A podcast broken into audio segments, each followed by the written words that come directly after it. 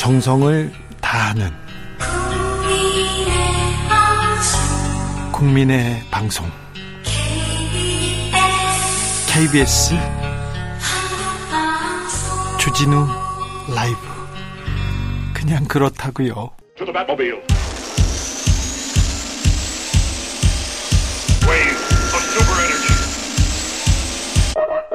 주기자의 1분 나라를 지켜야지 댓글 공작하는 것이 군인인가? 북한이 얼마나 우습게 보겠는가? 군의 정치 개입 그 자체가 쿠데타다. 문재인 정부 출범 1년차 윤석열 서울중앙지검장의 말입니다. 윤석열 검사는 군의 정치 개입을 뿌리 뽑겠다면서 수사에 매달렸습니다. 열심히 했습니다. 잘했습니다. 그리고는 이명박 정부 시절에 국군의 정치 댓글 공작을 지시한 혐의로 김관진 전 국방부 장관을 구속했습니다. 검찰에 따르면 김 전 장관은 2010년에서 12년 친정부 여론을 형성하기 위해서 사이버 사령부 산하의 530 심리전단에 댓글 공작 활동을 총지휘하면서 정부와 새누리당을 지지하고 야권을 비난하는 댓글 활동 지시했습니다. 군인들한테요. 당시 댓글 공작을 청와대와 군이 모의했다. 이렇게 검찰이 보고 지목한 인사가 있는데요. 청와대 김태효 지금의 국가안보실 1차장입니다. 공교롭네요. 윤석열 정부 취임 1년이 되는 날입니다. 오늘 윤석열 대통령이 국방혁신위원회 부위원장으로 김관진 전 국방부 장관을 내정했다고 합니다. 대통령이 위원장을 맡는 국방혁신위원회 김 전 장관이 부위원장으로 사실상 윤석열표 국방혁신 주도적으로 이끌게 될 것이라고 합니다. 김관진 전 장관은 댓글 사건으로 구속됐다가 풀려나서 아직도 재판 중에 있습니다. 재판이 끝난 게 아닙니다. 그런데 임명했네요.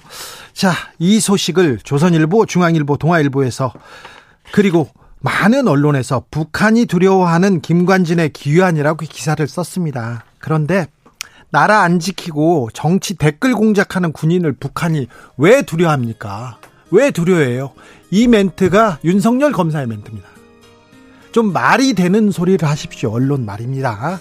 자, 윤 정부 계속해서 문재인 얘기, 문재인 정부 얘기하는데 문재인 정부 적폐 수사의 희생양이라고 언론에서 썼는데 아니 댓글 공작하다 걸렸어요. 희생양이라고요? 그러면요.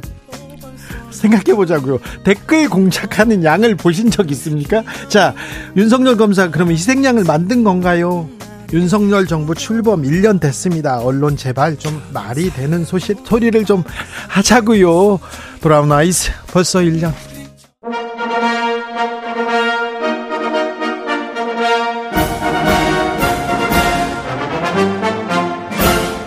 꽉 막힌 우리 정치의 맥과 혀를 시원하게 뚫어드립니다. 매주 수요일 정치 1타 김성태가 풀어줍니다. 정치의 맛.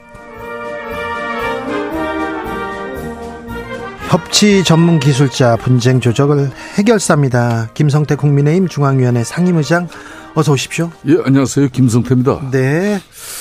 자, 윤석열 대통령 취임 1주년 됐네요. 예, 그렇습니다. 네, 윤석열 정부 태어나기 개국 공신이기도 한데 자, 1년 어떻게 총평해 주십시오.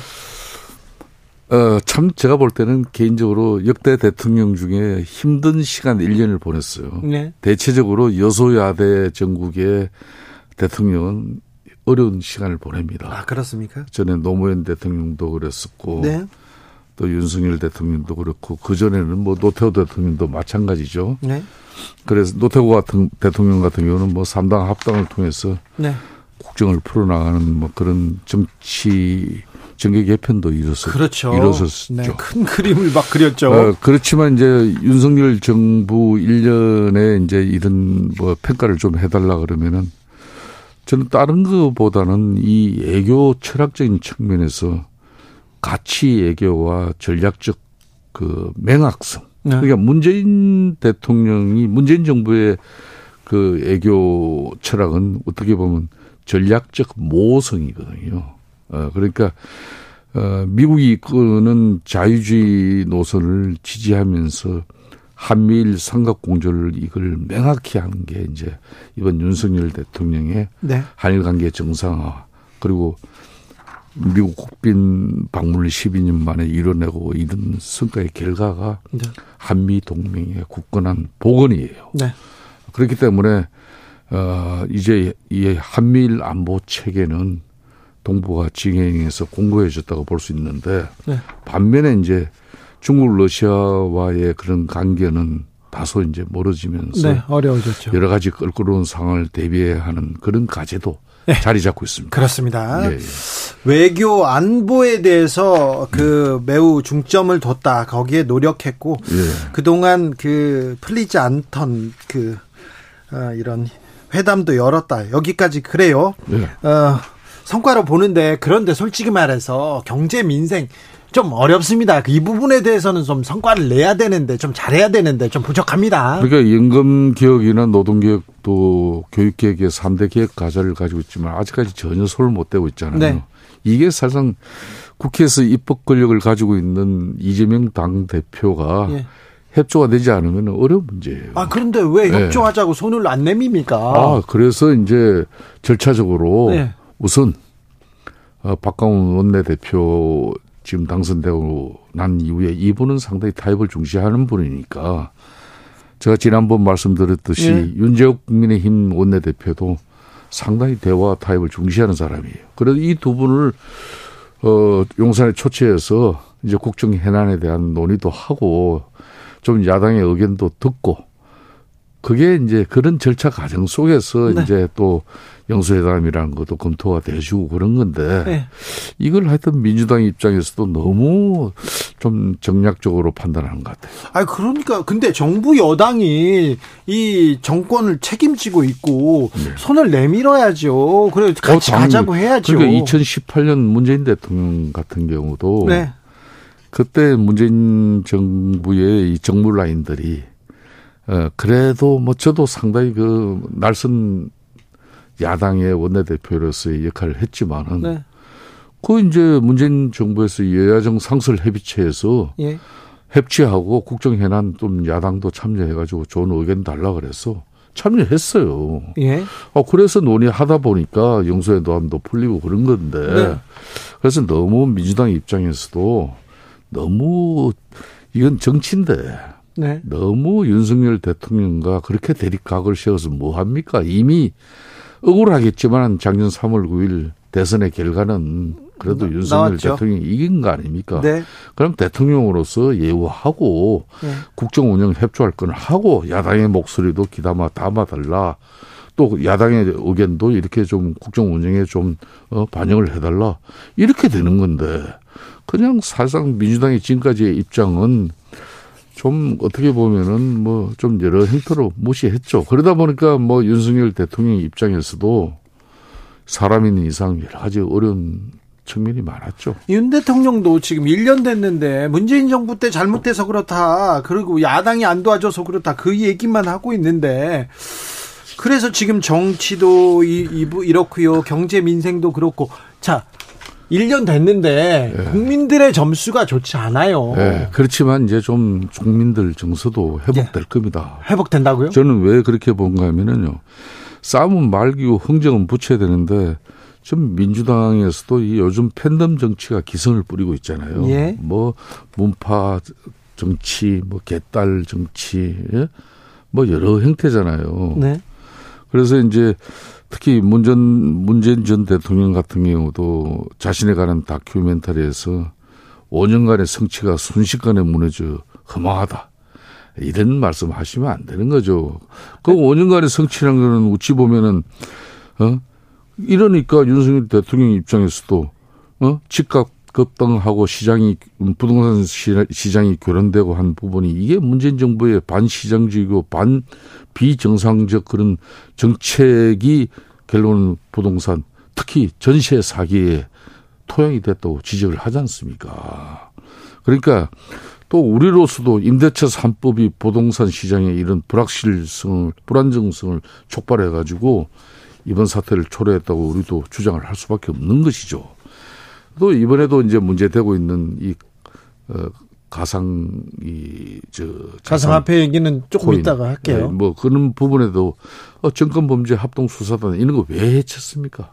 사실상 이런 부분이 치명적인 거거든요. 자, 그 얘기는 잠시 후에 저희가 더 시간을 두고 얘기합니다. 좀 이제 윤석열 대통령 입장에서도 민생을 챙기기 위해서는 네. 이거야말로 야당의 초당적인 협조가 필요한 부분인데 네.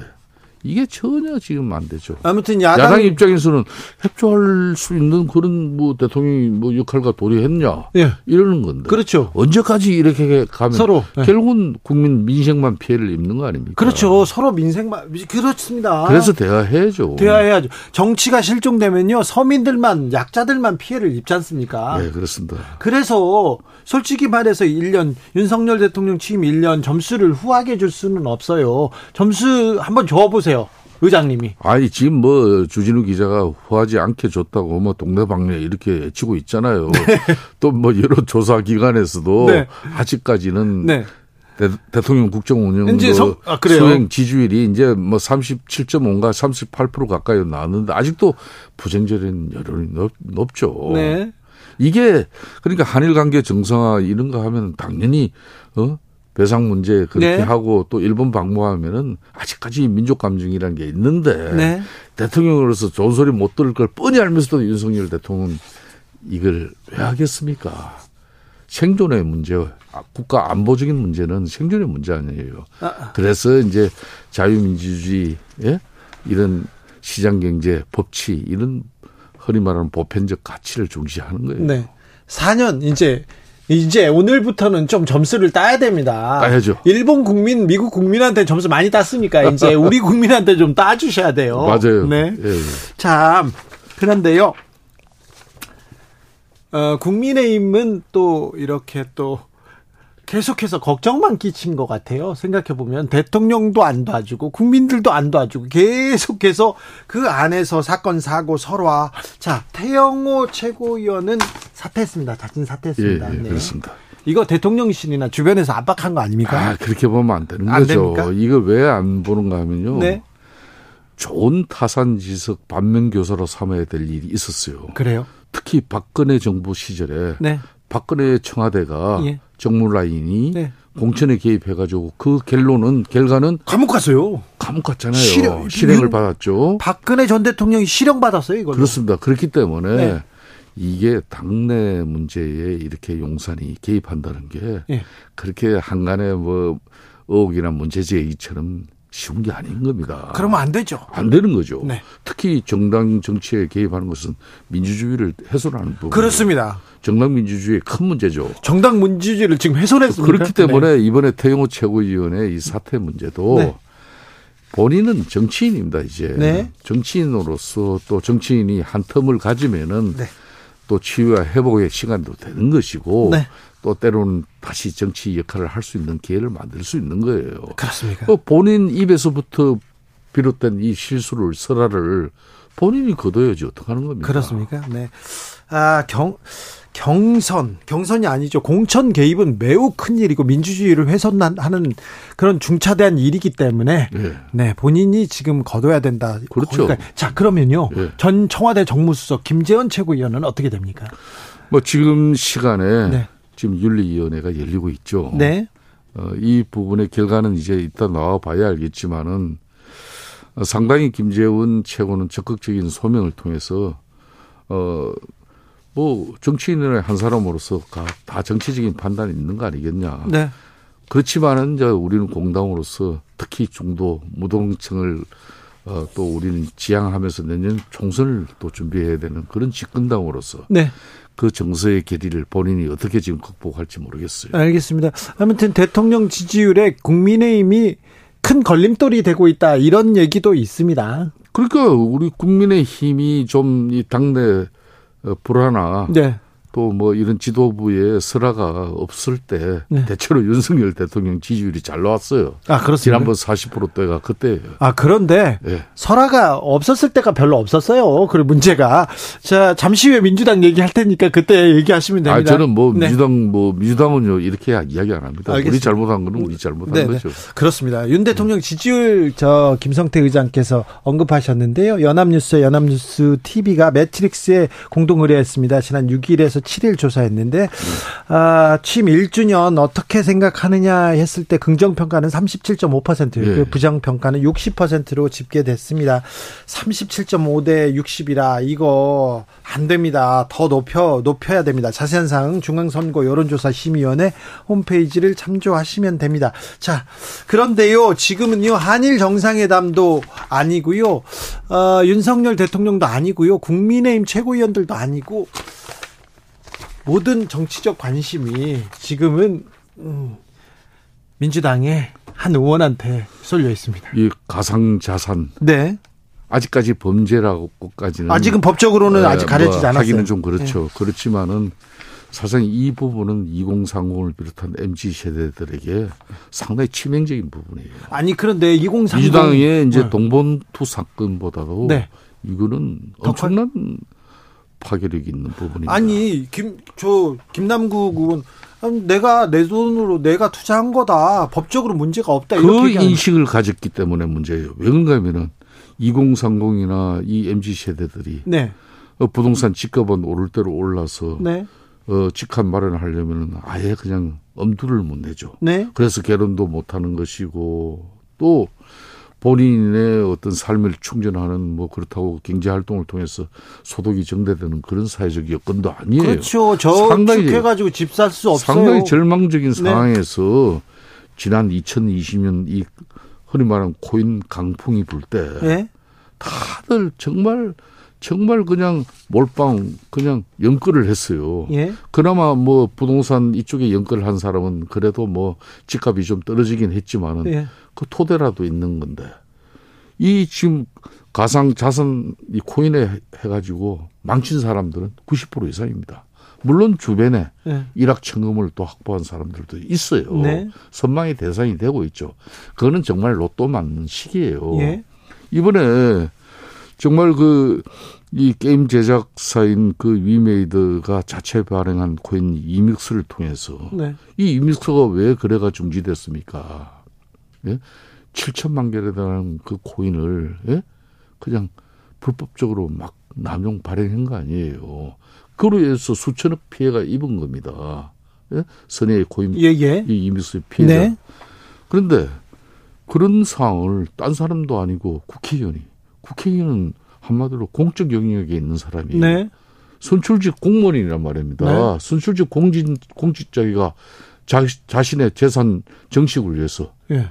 이런 한마디로 이 코인이 뭡니까? 가상 자산이라는 게 이게 뭐 주식처럼 상하한선이 있는 것도 아니고 네. 어?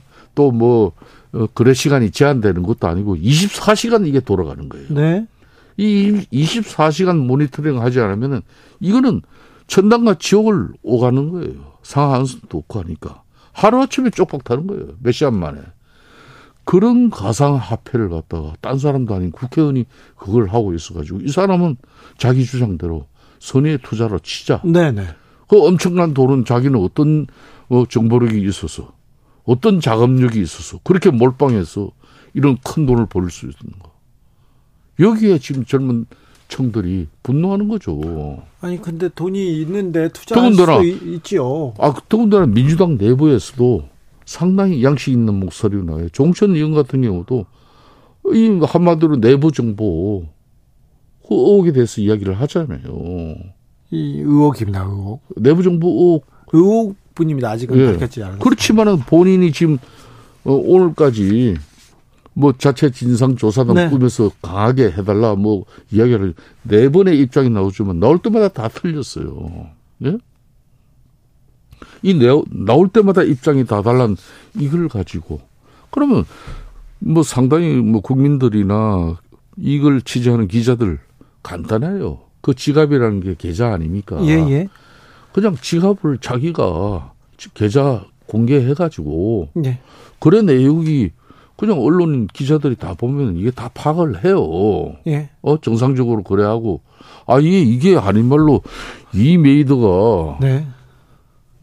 한 이걸 진짜 뭐 특정 정치인에게 아닌 말로 뇌물을 준 건지 싼값에 준 건지 안 그러면 무상으로 준 건지 아직은 밝혀지지 않았습니다. 예, 네. 어떤 제가 그런 내용을 이게 밝혀 쉽게 밝혀질 수 있는 걸 가지고 뭘 이렇게 어렵게 뭐 네 번씩이나 그냥 해명을 하는 게 할 때마다 다 내용이 다른 거예요. 아니 주가 조작 의혹을 받는 사람들도 그 주식 통장 계좌를 다 공개하지는 않습니다. 그 대신 네. 예? 그 그건 일반인 이야기 아닙니까? 김, 네. 김남국 의원은 네. 선출직 네. 공직자예요. 예. 예? 네. 연간 국회의원의 연봉이 얼마입니까? 네. 9906님, 김성태 의원님, 왜 국민의원 의원들은 어떤 수술을 써서라도 재산 증식하면 아무 말도 없고 민주당 의원은 안 됩니까? MZ세대 여기서 젊은이들이 왜 나옵니까? 이렇게 얘기하는데. 아, 충분하게 저렇게 말씀할 수 있어요. 예? 더군다나 김남국 의원 같은 경우는 정말 막 100만 원만 벌게 해달라 그러고 뭐 이렇게 정말 그 흔히 말하는 좀 가난, 네. 예? 가난 코스프레도 있었지만은 그런 겁니다. 그러니까 물론 어, 민주당 의원들도 정상적인 경제 활동을 통해서 소득을 증대시키는 일이 있다 그러면 해야 되겠죠. 네. 근데 왜 국회의원이 되면은 네. 자기의 아버지인 가게를 승계받아 가지고 보유하고 있는 주식도 네. 백지 신탁을 해야 된단 말이에요. 그렇죠. 그렇듯이 쉽게 말하면 이 공적인 영역에서 일하는 사람은 네. 특히 국회의원 같은 경우는 정말 대한민국의 많은 정치, 외교, 경제, 금융 뭐 모든 이 분야의 정보를 많이 취득할 수 있어요. 그, 그렇죠. 그렇기 때문에 네. 이 사람들이 움직이면은 상당히 엄청난 그 어, 문제가 생겨요. 알겠습니다. 그렇기 때문에 그런 거고 지난 작년 2월 달에 제가 이 이야기 한 번만 해드리겠습니다. 당시 이재명 대선 캠프에서 말이에요. 네. 민주당에서 이재명 펀드라는 걸 기획하고 이걸 발표했어요. 발표했어요. 그때 온라인, 온라인 소통위원장이 바로 김남국입니다. 예. 예. 이분이 정말 좋은 전략을 발표를 했어요. 그때 네. 국민의힘도 아 저거 정말 좀 젊은 세대들에게 다가갈 수 있는 좋은 전략이다. 네네. 한마디로 꺽보고 알보고 다 하는 거다 이거는. 네. 꺽먹고 알먹고 다 하는 거다. 네. 왜 그런가 하면은 이재명 펀드를 통해서 이거는 당시 NFT 이재명 펀드 가상 가상, 가상 투자 가상 투자 이걸 통해서 어, 모금이 되고. 네. 그래서 정치 자금 대선 자금이 해결되고 네. 그러면서 또 이런 2030들이 코인에 많은 뭐 참여하는 사람들이 대체로 젊은 층이니까 예. 이 사람들이 어 관심도 끌게 되고 그래서 공교롭게도 이때 이 이재명 펀드를 기획하고 발표하니까 바로 이 NFT 이 테마 코인들이 급상승을 하기 시작합니다. 예. 그 중에 하나가 바로 이메이드 이믹스예요. 그래서 참 이런 부분을 지금 현재 그 가상자산 커뮤니티에서도 여러 지금 뭐 좀 전에 그런 우리 청취자의 네. 입장도 네. 있지만은 분노의 목소리가 더 높죠. 알겠습니다. 의장님, 네. 의장님이 네. 이게 돈봉투 사건보다 더, 어, 이 파장이 클 거라고 했는데. 네. 그렇다고요? 이렇게 큰 문제입니까? 저는 이게 이제 여야 이번 일이 이렇게 벌어진 만큼 여야 정치인들 모두 예. 지금 이제 뭐 이런 가상화폐 가상화폐 투자하는 사람이 있어요? 가상화폐는 쉽게 말하면은 뭐 재산 공직자 재산 신고에 등록을 안 해도 된다고 이렇게 예예. 예. 되지만은 이 요즘 가상화폐 이게 많은 쉽게 말하는 자금 세탁 수단이 되기도 하고 재산이죠. 재산을 은닉하는 수단이 되기도 하고 그렇잖아요. 네, 그렇습니다. 그래서 상당히 이 법이 그래서 지난 2021년 민주당도 발의하고 국민의힘도 발의해 놓고는 그냥 하몽차서예요. 네. 예? 그래서 이 부분을 빨리 법 개정도 이루어져 가지고 이 가상화폐 시장의 거래도 보다 투명하게 그리고 어 선의의 피해자가 없게끔 이렇게 거래가 운영될 수 있도록 상당히 어, 이정표를 만들어야 돼요. 그런 측면에서 이번에 이거는 시작일 뿐입니다. 네. 그러니까 여야 정치권에서도 이 가상화폐 투자를 통해서 공직자 재산 신고 제대로 하는 사람들 발본책은 해야죠. 알겠습니다. 김남국 의원은 어떤 입장인지 저희 방송에 오기로 했었는데요. 지금은 입을 닫고 있습니다. 아, 입장을 밝힐 시점이 있으면 오면 바로 밝히겠다고 하니 그때 들어보도록 하겠습니다. 590 66님께서 공동혁신구역 마무리하면서 그동안 감사했다니 오늘 마지막 방송인가요? 아니요. 1년 동안 감사했다고요. 1년 동안 김성태 의장님도 감사했습니다. 이제 4년 남았는데 윤석열 정부. 네. 자, 이거는 해결해야 되는데 네. 자, 이 문제에 대해서는 좀 의장님도 좀 어, 지분이 있으니 자, 주 69시간 그렇게 가는 건 아니죠? 그렇죠. 근로시간 개편이 네. 일부 이제 뭐 정말 좀 탄력적 근로 시간에 필요한 불가피한 사업장이 있다 하더라도 네. 주 52시간의 이 근로 시간을 갖다 어떤 경우든 69시간이니 60시간 이상이 계약되면 안 되죠. 알겠습니다. 52시간 존중되고 네. 앞으로 국민의힘 윤석열 대통령도 김성태 잘하다. 근로 시간을 더욱더 삶의 질을 네? 이게 충만하기 위해서는 이걸 줄여 나가야 될 지향점을 가져야. 되는 거죠. 이거는. 그러니까 김성태 잘하는데 윤석열 아이, 대통령도 잘해야 되는데. 아니 윤석열 대통령께서도 지난번 고용노동부에서 이걸 잘못 풀어서 그렇지 네. 근본적으로 왜 노동자들 경제활동 인구 2천만이 자. 그 어려운 근로 시간을 갖다 왜 조금이라도 줄여줘야죠, 이걸. 자, 그리고 민생도 좀 챙겨 주셔야 됩니다. 그렇죠. 그렇죠. 여야가 대립하면 정말 양, 정치가 양극화로 쫙 갈라지면 중간에 있는 국민들만, 약자들만 손해를 봅니다. 이제는 좀 정치 복원해 주십시오. 이게 뭐 정치권에서도 뭐 협치를 통해 가지고 네. 뭐 중고생들이 피자급으로 마약을 마약을 하는 이런 암담한 세상은 빨리 걷어내주고 네. 또 아울러서 이런 가상 자산 이런 범죄도 네. 범죄 원상이 안 되게끔 보다 투명하고 예.